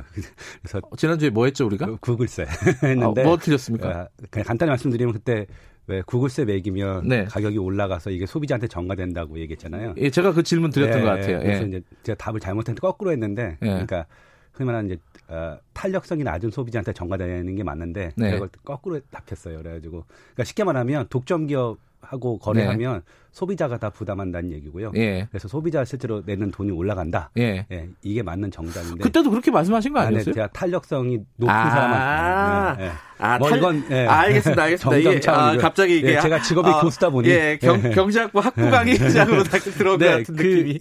일단은 이게 원래는 이제 지난주 금요일이 재판 기일이었어요. 네, 그래서 원래는 이제 한, 예상은 한두 번 더 하고 이제 사실상 선고하는 게 아닌가 이게 그래서 총선 전에 결과가 나올 것 같다고 예상했는데 네. 갑자기 또 재판부가 입장을 바꿨어요. 어, 재판기를 연기하면서 세 가지를 주문했는데 네. 첫 번째가 준법감시위원회가 뭐 하는 곳인지 한번 설명해 봐라, 니들이. 어. 음. 삼성 쪽에 아니 둘 다. 둘 다. 특검하고 어. 삼성 둘 다. 두 번째는 그 다음에 준법감시위원회를 양형 조건으로 쓸 수 있는지 한번 답변해 봐라. 둘 다. 그, 보- 그 본인이 해야 되는 거 아니에요? 그다음에 세 번째는 더 재밌는 사실은 삼성한테만 네. 일부에서 어, 준법감시위원회를 양형 기준으로 사용하는 것이 봐주기라는 소리가 있는데 네. 다시 이거에 대해서 답변해 봐라. 이, 이거를 요구했어요. 그래서 말씀하신 대로 좀 아, 약간 앞뒤가 안 맞죠. 왜냐하면 그 작년 이제 10월에 예. 10월 말에 재판장이 이 준법감시위원회를 얘기하기 전까지 그 누구도 준법감시위원회를 언급한 적이 없어요. 그래서 준법감시위원회는 사실은 지금 정주정 부장 판사가 요구해서 만든 거거든요. 네, 네, 네. 근데 갑자기 당사자한테 니네 이게 근거가 뭐고 이게 아, 양형 기준으로 사용될 수 있는지 답변해라니까 얼마나 사실 뭐 속된 말로 벙치겠어요. 네, 지금 재판은 그런 상황입니다. 이 준법감시위원회가 만들어졌는데 거기 지금 위원장이 이지영 변호 김지영 아 김지영 전, 대법관. 전 대법관이라서 이게 네. 어, 원래 이제 암암리에 있었던 정관 예우를 아예 공식적으로 만든 거 아니냐 이런 얘기도 있어요, 사실. 저도 사실 처음엔 이 생각을 못 했는데 네. 많은 어, 분들이 지적을 하시더라고요. 그러니까 지금 이제 준법감시위원회 누가 소속돼 있냐면 이제 전 대법관, 네. 김지영 전 대법관, 그다음에 봉욱 전 법무부 차관, 네. 그다음에 뭐 시민단체 인사, 학계 인사 이렇게 들어가 네. 있어요. 그러니까 일단 명망가죠. 그래서 이 명망가들이 뭔가 삼성에 대해서 입장을 내놓으면 네. 즉뭐 준법감시위원회가 잘 작동하고 있고 뭐 내부 감독기가 잘 작동하고 있다 이러면 굉장히 양형의 우호적인 사유죠. 네네. 근데 이게 본인이 주장하는 것보다 피고인 본인이 주장하는 것보다 굉장히 설득력이 있겠죠. 음. 그러니까 이런 맥락에서 사실 이 김지영 전 대법관을 변호인으로 사용한 것과 그러니까 네. 선임한 것과 유사한 효과가 난다라는 네. 비판이 있어요. 이건 굉장히 타당하다고 생각합니다. 그러니까 왜냐하면 일반인이라면 사실 그리고 삼성이 아니라면 네. 사실 이게 가능한 일은 아니거든요. 알겠습니다. 근데 이제 아까 정준영 판사 얘기했잖아요. 지금 네. 부장판 어, 그 재판부를 주심 판사입니다. 그죠? 예, 예. 근데 이 정준영 판사가 예. 치료적 사법 예. 치유적 사법, 예. 회복적 사법, 예. 뭐 뭐라고 부르는지 뭐 예, 대충 번역 영, 영어를 번역한 거기 예. 때문에. 근데 이게 그러니까 처벌하는 것보다 이게 예. 방지하고 예. 교화하고 이런 게 더 중요하다 이런 뜻인가요 이게? 네, 뭐 그런 그러니까 핵심이 이런 겁니다. 예를 하나 들면 어떤 사람이 마약 중독자예요. 그래서 그 마약 중독된 상태에서 예컨대 가족한테 폭력을 행사하거나 네. 아니면 남의 물건을 훔쳐요. 네. 그럼 이 사람은 그냥 감옥에 집어넣으면 마약 중독 상황이 계속 지속되잖아요. 네. 그러니까 나와서 또 범죄를 저지른다는 거죠. 그러니까 이런 사람한테는 어 이게 어 형을 선고할 때 일종의 치료를 시켜야 될 거 아니에요. 마약 네. 중독으로부터 벗어날 수 있도록 뭔가 기회를 주고 그 다음에 교화를 하면 나와서 재범하지 않겠죠. 네. 이게 치료적 사범의 어, 사법의 아이디어인데요. 이제 핵심은 뭐냐면 이게 기업 범죄나 화이트 칼라 범죄와 같은 일종의 아, 고도로 지능적이고, 음. 아, 그 다음에 이익을 추구하는 범죄도 적용되느냐, 음. 어, 많은 학계 분들이 이런 전례는 없다. 그리고 아, 어떤 이제 변호사분이 말씀하신 건데, 어, 이재용, 아, 이제 부회장님은, 예. 아, 치료적 사법의 대상이 아니라 사실은 엄벌적 사법의 대상이지, 음. 이게 왜 치료적 사법이냐, 이 사람한테. 이재용 부회장이 마치 치료가 필요한 것처럼 이런 느낌이 그렇죠. 단어에 그러니까 단어가 뭔가 이게 느낌이. 자기 충동에 못 이겨서 범 그러니까 치료라는 게 뭐냐면 의지나 논리에 무와 무관하게 충동에 못 이겨서 뭔가 범죄를 저지르는 거거든요.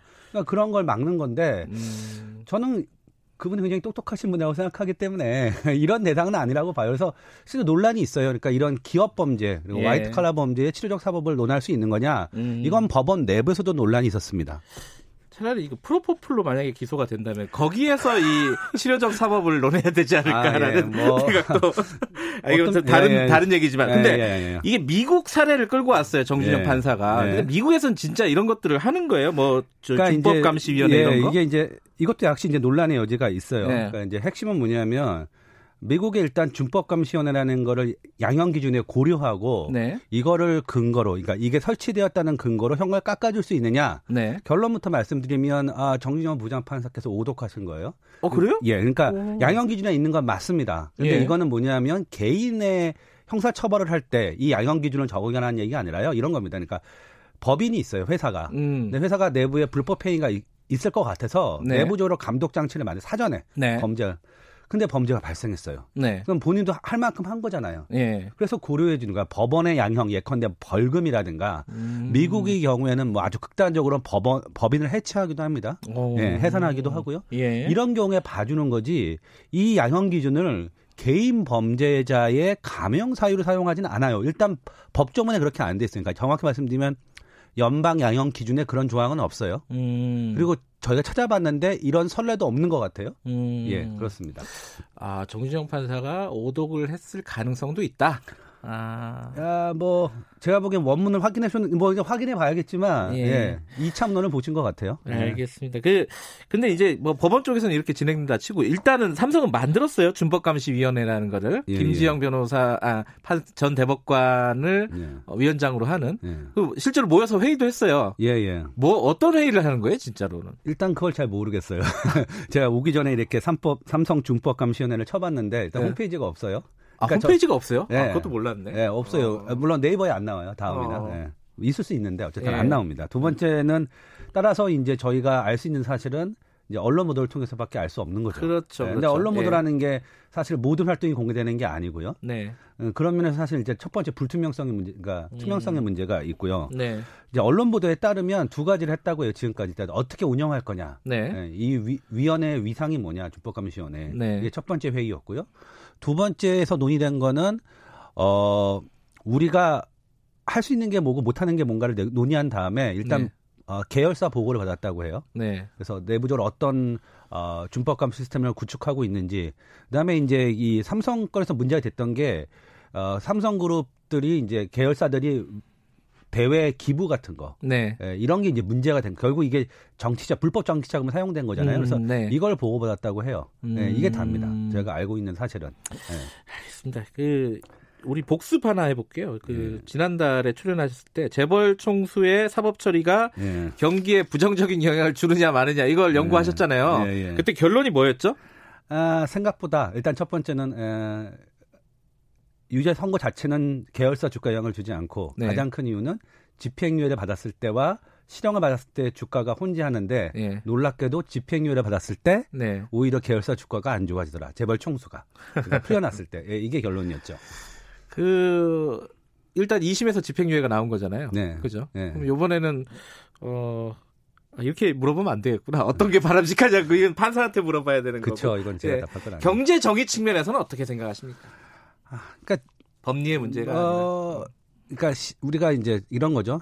어, 아까 치료적 사법을 얘기하셨는데 네. 이제, 어, 더 중요한 건 이제 법률의 어, 위하적 기능 혹은 어, 일반 예방적 기능이에요. 아. 네, 그러니까 형벌에. 예. 그래서 결국 자꾸 나오면 범죄를 저지르고 뭔가 거- 어, 권력을 이용해서 풀려 나오면 또 저지르게 되죠. 예, 네. 그리고 그게 본인뿐만 아니라 다른 플레이어 시장에 예컨대 네. 다른 재벌 총수한테 안 좋은 영향을 미치기 때문에 네. 아, 제가 보기에는 그러니까 1심 이- 지금 이 원심에서 실형이 나왔거든요. 어, 그거를 어, 어, 따르는 게 맞다고 봅니다. 알겠습니다. 여기까지 드릴게요. 고맙습니다. 네, 감사합니다. 경북대 최한수 교수였고요. 2부는 여기까지 하겠습니다. 잠시 후 3부에서 다시 뵙겠습니다.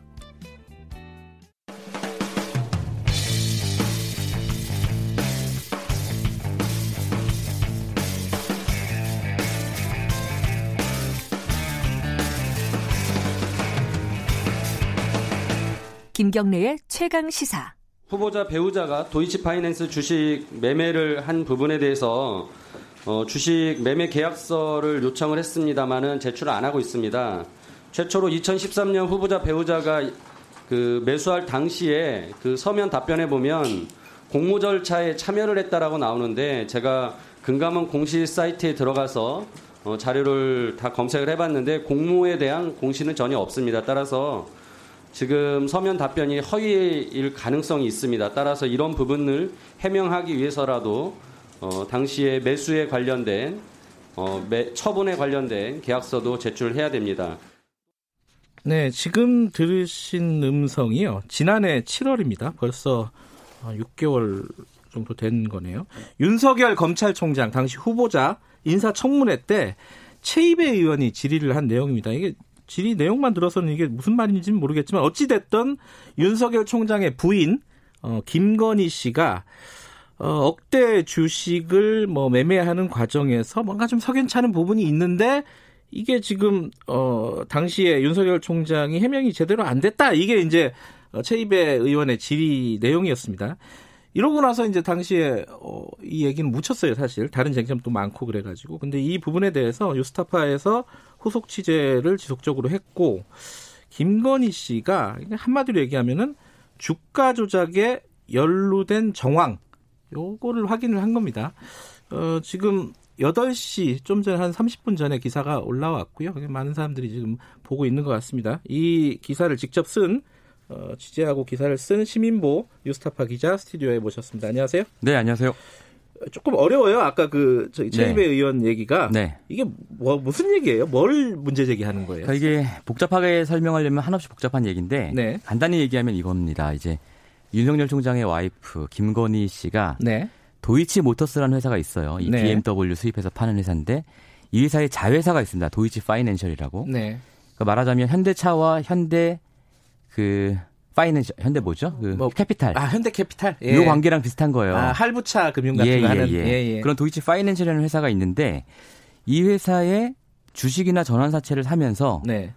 시세보다 훨씬 싸게 샀다. 음. 이런 의혹이 사실 청문회 전에 언론 보도를 통해 나왔고요.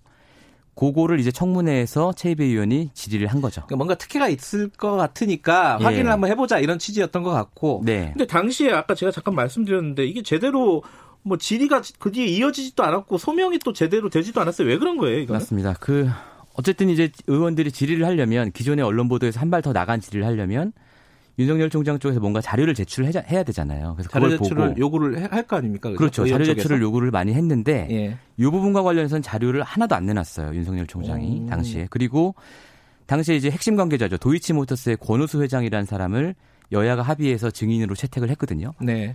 안 나와버렸습니다, 그냥. 아. 그러니까 이제 그날 청문회를 한 11시간 했잖아요. 네. 제가 11시간 다 확인해 봤는데 네. 딱두 명이 여기에 질의를 했어요. 바른미래당의 당시 바른미래당의 최이배 의원하고 예. 자유한국당의 김진태 의원이 했는데 예. 뭐 기존에 나왔던 의혹을 중심으로 하다 보니까 약간 수박 겉핥기식으로 음. 질의를 할 수밖에 없었고 네. 뭐 윤석열 총장도 여기에 대해서 딱히 별다른 답변을 안 하고 네. 흐지부지 그냥 끝나버린 거죠. 알겠습니다. 그러니까 이 그때 나왔던 문제 제기가 언론에서도 됐고 저 예. 인사청문회 때도 일부 됐지만은 뭔가 깔끔하지 못했던 거고 예. 그 부분을 이후에 지속적으로 취재를 했다고요? 아무리 봐도 이게 좀 이상한 거래인데 네. 여기에 대해서 어떤 매듭이 지어지지 않은 문제가 되어서 네. 저희가 이제 관심을 갖고 취재를 하다가 예. 이제 아 기존에 나왔던 보도 외에 뭘 더 할 수 있을까라고 계속 고민을 하던 중에 뜻밖의 문건을 하나 입수를 하게 됩니다. 네. 익명의 제보자가 보낸 문건인데 물론 이 문건의 신빙성을 저희 다 확인을 했고요. 예. 저희가 확인해 보니까 이 문건은 2013년에 경찰이 작성한 문건으로 확인이 됐고요. 네. 어, 문건 작성자하고도 통화를 했습니다. 네. 이 문건이 어떤 내용이냐면 도이치모터스라는 회사에 과거에 주가 조작 혐의가 있다. 음. 그러니까 이걸 우리가 조사해야 된다. 네. 뭐 이런 문건이에요. 네. 그런데 그 문건 가운데 딱 두 번 김건희란 이름이 나와요. 음, 그게 윤석열 총장의 부인이라는 그렇습니다. 거죠. 예. 음. 자, 그 주가 조작은 그거부터 좀 설명을 해야 될 것 같아요. 예. 지금 아까 최이배 의원이 문제를 제기한 전환사채 뭐 특혜 매입 같은 경우는 이것과는 별개 얘기입니다. 별개의 예, 얘기고 예. 회사가 같은 거죠. 그렇습니다. 도이치모터스라는 회사가 같은 건데 예. 그, 그 주가 조작이 어, 언제 일어났고 어떻게 일어났다고 경찰은 그때 봤던 거예요? 어, 이 보고서를 보면 2009년도의 일입니다. 음. 2009년 11월쯤에 시작된 일인데 네. 이때 도이치모터스의 상황이 어떤 상황이었냐면 회사를 상장한 지 얼마 안 됐을 때 상황이에요. 이 네. 회사를 우회 상장을 했는데 네. 원래 도이치모터스는 비상장사인데 코스닥 상장사 하나 사들여가지고 우회 상장을 합니다. 네. 그 상장을 딱 해놓고 봤는데 주가가 쭉 떨어지는 거예요. 그러니까 음흠. 시초가라고 저희가 보통 하죠. 처음 상장한 가격. 네. 그게 9,000원이었는데 1년 만에 이게 한 1,800원, 음흠. 1,900원으로 떨어진 그런 상황이었어요. 네. 이 경찰 보고서에 따르면 이 상황에서 도이치모터스의 권오수 회장이 이모 씨라는 주가 조작의 선수. 죠 음, 이 주가 선수를- 조작을 실제로 담당하는 그렇죠. 사람. 예. 이 선수를 섭외를 해가지고 네. 계속 주가 조작을 하자라고 제의를 했다고 해요. 네. 이 사람이 이걸 받아들이고 결국 작전이 시작되게 되는 거죠. 음. 근데 이제 주가 조작을 하려면 뭐 청취자 여러분 대부분이 안 해보셔서 잘 모르시겠지만 예, 예. 어, 주식이 일단 필요해요. 예. 어, 왜냐하면 주식은 수급이잖아요. 네. 그러니까 공급 쪽을 통제하지 않으면 주가 조작을 할 수가 없어요. 그러니까 내가 어떤 회사에 도이치모터스의 주가 조작을 하고 싶다. 그럼 일단 도이치모터스의 주식이 많아야 돼요. 음. 많으면 많을수록 좋죠. 네네. 공급을 통제할 수 있으니까. 예. 그 다음에는 돈이 필요합니다. 네. 왜냐하면 내- 사고 팔아야 되니까 뭐 자전 거래를 하든 허위 거래를 하든 돈이 필요하고요. 그 다음으로는 계좌가 필요해요.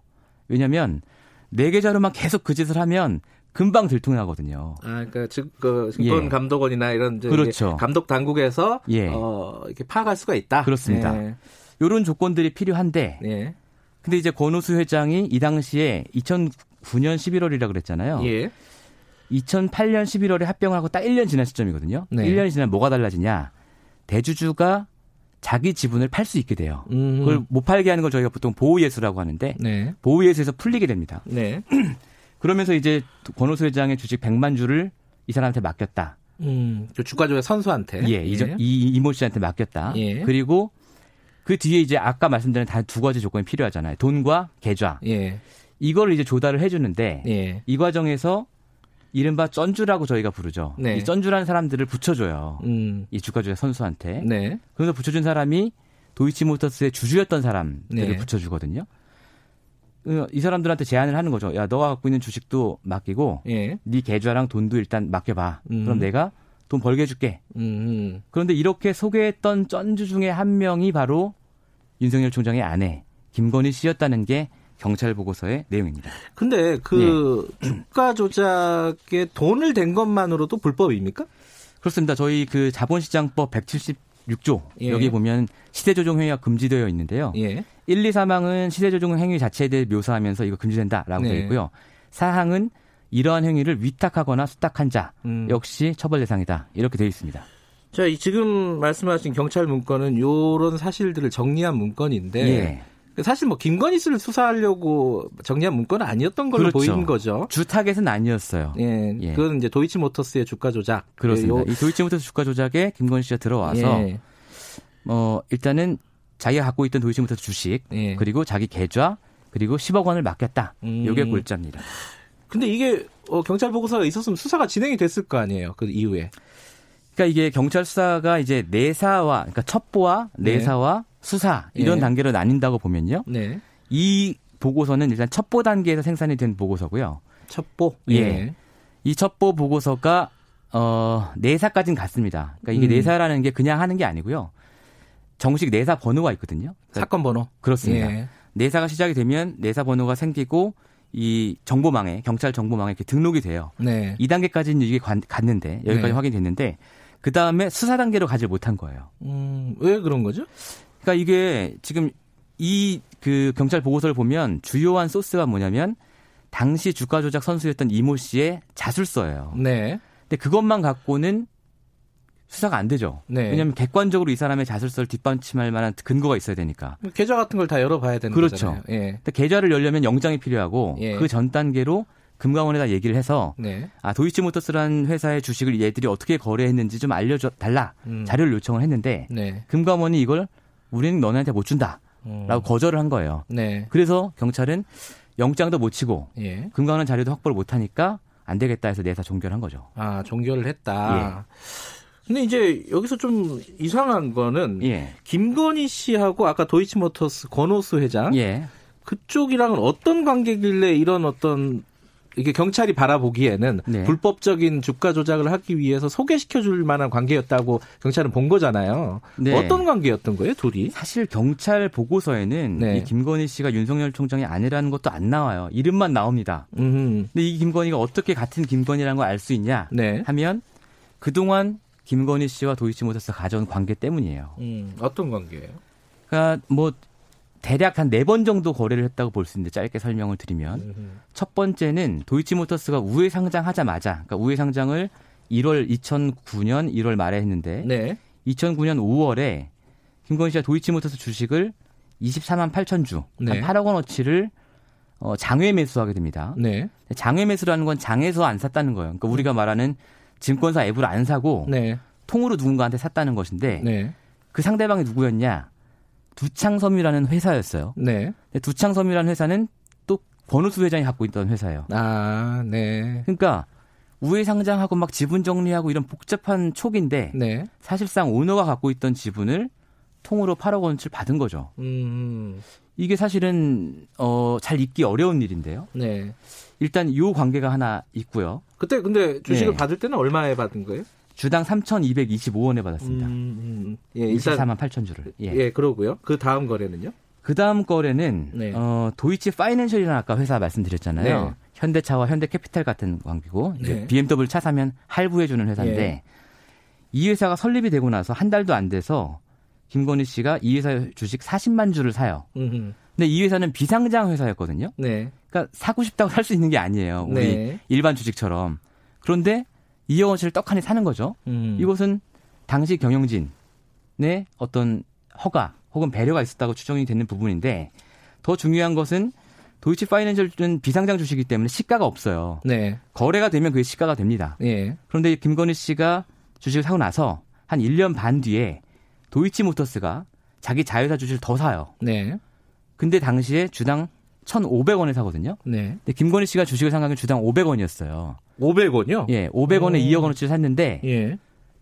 떡하니 1,500원에 그걸 사준 거죠. 어, 그러면 3배가 오른 거네요? 그럼 이제 물론 김건희 씨가 그때 팔진 않았기 때문에 예. 이거 저희가 평가액이라고 보통 하죠.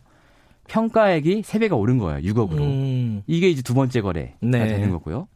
아, 세 번째 거래입니다. 두 번째 거래는 그 사이에 아까 말씀드린 주가 조작이 있었어요. 아, 주가 조작 혐의가 있었고. 그러니까 첫 번째 도이치 모터스 아. 주식 산 거. 예. 두 번째 주가 조작. 예. 세 번째 도이치 파이낸셜 주식 배정 받은 예. 거.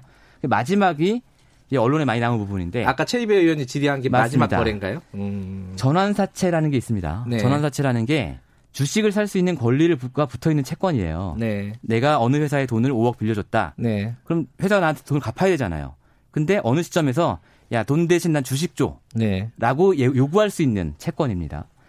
이 전환차권 채, 전환사채 이거를 김건희 씨가 2017년 1월에 20억 원어치를 사요. 네. 도이치 파이낸셜 걸. 당시 가격이 주당 800원이었습니다. 그러니까 네. 야 나 20억 원을 주당 800원에 주식으로 받을게라고 예. 선택할 수 있다는 얘기예요. 그런데 아까 말씀드린 것처럼 이 도이치 파이낸셜 주식은 이미 1,500원에 거래가 됐고 네. 그리고 김건희 씨가 전환사채를 사기 불과 한 넉 달, 다섯 달 전에 네. 미래에셋이 천 원에 사기도 했던 주식이에요. 예. 그러니까 남들은 다 1,500원, 1,000원에 산 거를 본인 혼자 800원에 받을 수 있게끔 네. 계약을 맺은 거죠. 음. 근데 여기에 대해서 윤석열 예. 총장이 당시 인사청문회 때 네. 그 주식이 좀 다르다. 이게 아. 좀 복잡한 얘기지만은 맞아요. 그 미래에셋이 산 주식이 조금 더 좋은 주식이다 말하자면은 네. 그러니까 미래에셋은 조금 비싸게 산 걸 뿐이다. 맞아요. 이렇게 얘기했잖아요. 미래에셋은 연리 7%가 보장되어 있는 배당 수익이 보장되어 예. 있는 배당 우선 주고 예. 김건희 씨가 산 건 보통 주다라고 주장했는데 그러니까요. 사실은 그 전에 제가 말씀드린 도이치모터스가 주당 1,500원에 산 주식도 보통 주였어요. 아, 그러니까 1,500원 사고 딴 쪽에서 샀던 예. 주식은 1,500원이고 예. 김건희 씨가 샀던 건 똑같은 주식인데 800원이라 이거죠. 똑같은 보통 주인데. 예. 예.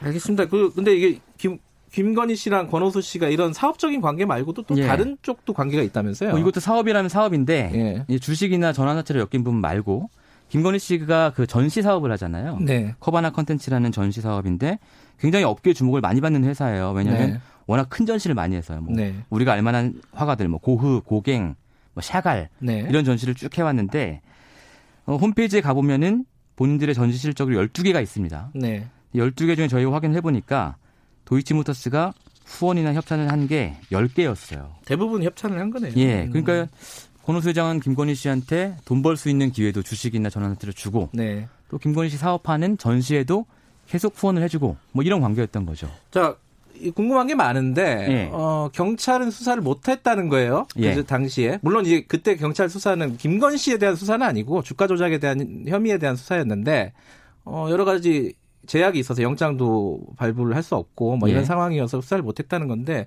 자 문제 제기를 오늘 이제 한 거 아닙니까 예. 그 신민보 기자가 네. 수사를 할 수 있을까요? 경찰이나 검찰이나? 그러니까 법리적으로는 오케이입니다. 왜냐하면 공소시효가 남아 있거든요. 네. 그런데 우리나라의 어떤 수사 체계상 네. 경찰이 이걸 단독으로 수사하겠다. 그러면 똑같은 문제가 또 생깁니다. 영장. 금감원이 자료를 안 줘요. 아 금감원은 일단 자료를 안 줘요. 그러니까 검사가 달라고 하거나 혹은 검찰을 통해서 영장을 받아야만 이걸 수사를 할 수 있기 때문에 네.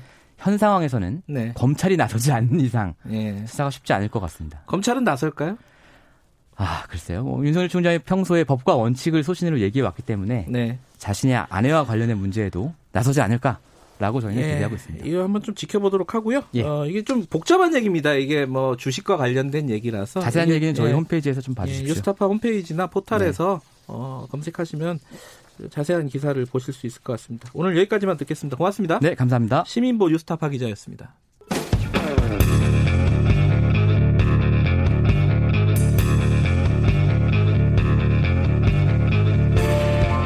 당신의 아침을 책임지는 직격 인터뷰 김경래 최강 시사 네, 김경래 최강 시사 듣고 계십니다. 중국 쪽 얘기 좀 해보겠습니다. 중국에 지금 어, 바이러스가 조금 뭐랄까요 통제되고 있는 분위기다라는 얘기도 있고요. 아직까지는 확산세가 멈추지 않았다라는 얘기도 있는데 지금 중국 현지에 있는 한국인 의사분이 계십니다. 예, 코로나19 상해 비상대책위원회 의료팀에 있는 분인데요. 그분 연결해서 중국 현지 상황 진짜 어떤지 좀 알아보겠습니다. 이 답답한 부서이 많습니다. 홍선진, 홍성진 선생님, 홍성진 선생님 연결해 보겠습니다. 안녕하세요. 예, 안녕하세요. 네. 어, 상해에 계시잖아요. 네, 맞습니다. 상해는 뭐 우한하고는 좀 떨어져 있는 것 같은데 그 거기는 어떤 확진자라든지 감염자 규모가 어떻습니까? 예, 오늘 아침 6시 기준으로요. 예. 상하이는 확진 환자가 328명. 그중에서 타 지역에서 유입된 환자가 109명, 사망 1명, 완치 140명입니다. 네. 상해는 인구 2,400만 명의 도시인데 춘절 기간 동안 한 1,000만 명 정도 상해 떠났다 계산하더라도 네. 비교적 관리가 잘 있다고 생각합니다. 예. 이 사실 이제 이 코로나 19 얘기가 처음 나왔을 때 초창기에 이제 외국에서 미, 특히 영국 이런 데서요.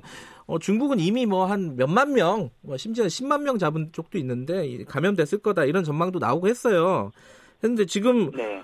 어, 시간이 지나면서 지금 한 6만 명 되지 않았습니까? 지금 감염자가 확진자가 네, 그렇죠. 오늘 아침에 이제 7만 명 넘었습니다. 아 7만 명이 넘었나요 또? 예. 네. 이게 전염병 통제가 중국 내에서 이게 제대로 이루어지는 게 맞습니까? 아니면은 지금 어떤 심각한 상황이 어떻게 보세요 의사로서는?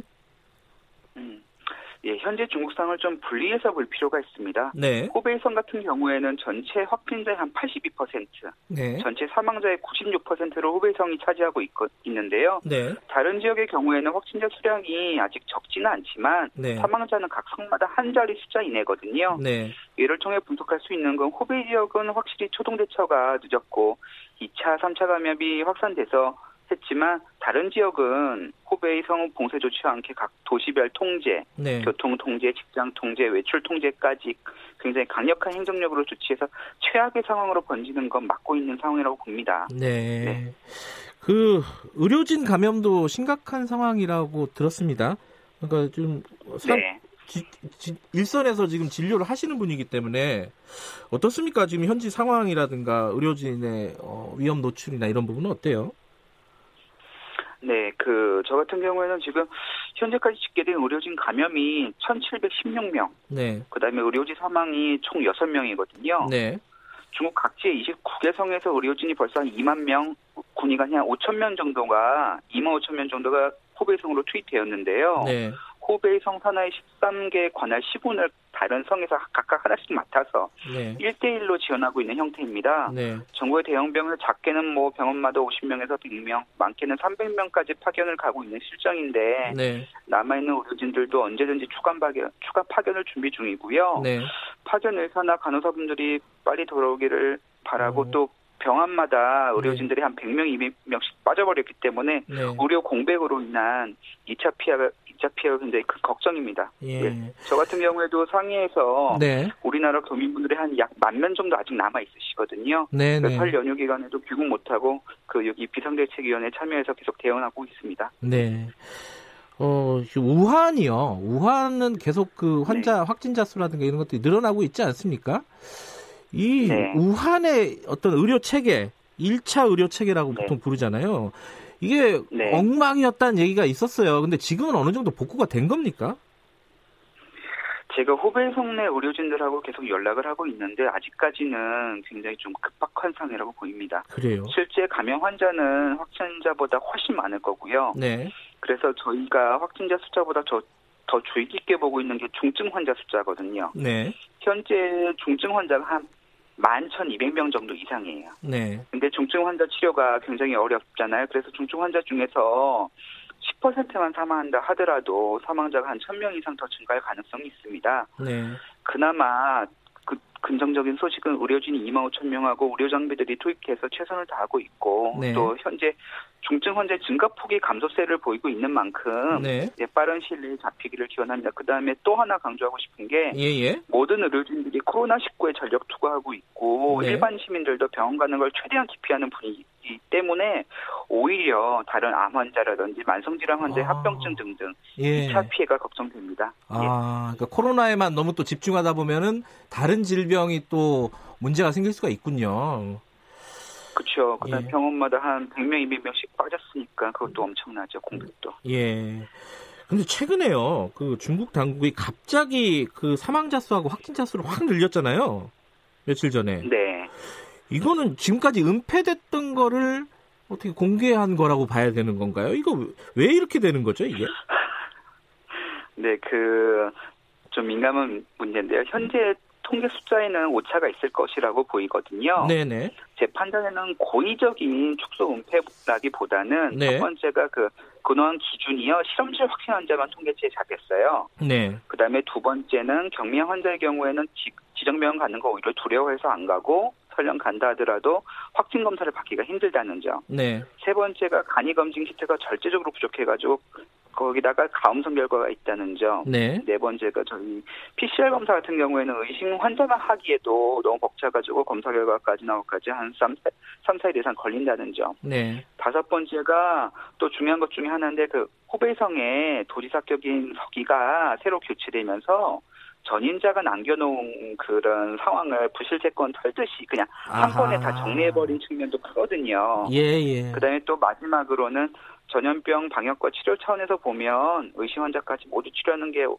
옳다는 점에서 보면 좀 기존 병행하는 게 비록 늦었긴 했지만 올바른 결정이었다고 생각하고요. 네. 현재로서는 다른 방법이 없기 때문에 중국 당국의 발표를 믿는 게 최선이고 그 음. 구체적인 숫자보다는 변화의 추세를 참고하는 게 현명할 것 같은데요. 네. 또 한 가지가 중국 위생부의 통계도 중요하지만 그 공항부 경찰이라고 하죠. 네. 민정 국에서 잡히는 인구 사망 숫자 있잖아요. 예. 그거를 예전 연도하고 비교하면 실제로 어떤 규모인지 음. 윤곽을 짐작할 수 있을 것이라고 봅니다. 네. 어제 들어온 소식인데 이 그 코로나 바이러스가 애초에 수산 시장에서 나왔을 거다 이렇게 다들 생각하고 있지 않았습니까? 근데 이게 아니라 우한의 실험실 질병 질병 예방 통제센터 실험실에서 나왔다 이런 얘기가 나왔어요. 이거는 어떻게 보세요, 전문가로서는? 아, 이거는 굉장히 민감한 내용인데요. 네. 그렇죠? 예. 제 판단에는 가능성은 비교적 낮다입니다. 음. 그 이유가 저희 란셋이나 인도 IIT에서 나온 논문 등을 여러 가지 종합해 봤을 때 네. 1월 말에 란셋에서 발표된 논문이 있지 않습니까? 거기서 네. 초기 감염자 42명 중에 상당수가 네. 화난수산시장에서 근무하고 있는 노동자였어요. 네. 그다음에 두 번째가 화난수산시장에서 그 질병통제센터가 거리가 굉장히 가깝기 때문에 네. 몇백 미터기 때문에 이런 논란이 많이 되고 있는 것 같은데 그 질병센터는 그냥 시 단위급의 공무원 조직이거든요. 네. 그러니까 바이러스 DNA를 편집할 정도의 능력을 갖추지 못했을 것이라는 점. 음. 그다음에 세 번째가 그 송이 소위 뭐 생화학무기라든가 어떤 의도가 있다면 굳이 네. 왜 이런 치사율이 낮은 독감 수준의 바이러스를 개발했겠느냐는 점인데 음. 네. 그러니까 크게 이게 그 뭐 실용성이 떨어지는 거죠. 그래서 음. 이런 음모론이 좀 굉장히 흥미롭고 재밌기도 하지만 1번 감염자를 어쨌든 찾을 수가 없는 상황이잖아요. 이제는 네. 이미 예. 그래서 해답 없는 논쟁이라고 생각하고 앞으로 어떻게 대처해야 하는지에 더 집중할 음. 때라고 생각하는데 예. 또한 이 문제가 중국 입장에서 보면 굉장히 민감한 사, 사안이기 때문에 네. 한국에서 오히려 너무 이슈화가 되면 예전에 사드 때보다 네. 더큰 관계 악화를 불러올 수 있는 사안이니만큼 예. 확실한 증거가 없는 이상 조금 신중하게 다루는 게 맞다고 생각합니다. 우리 그 저기 코로나 19 얘기하면 항상 이게 언제 끝나나 이게 언제 수그러들까 이 얘기부터 맨 마지막에 여쭤보는데 중국은 이 얘기를 할 단계인가요? 아니면 아직 좀 이른가요? 제가 볼 때는 아직은 좀 이른 상황인 것 같고요. 네. 그다음 예전 뭐 사드나 메르스 등등을 보면 그래도 한동안 몇 개월 동안은 지속될 거라고 생각합니다. 예, 알겠습니다. 어, 바쁘신 와중에 연결해 주셔서 감사합니다. 예, 감사합니다. 예, 홍성진 선생님이었고요. 어, 김경래 채널에서 오늘은 여기까지 하겠습니다. 내일 아침 7시 20분 다시 돌아옵니다.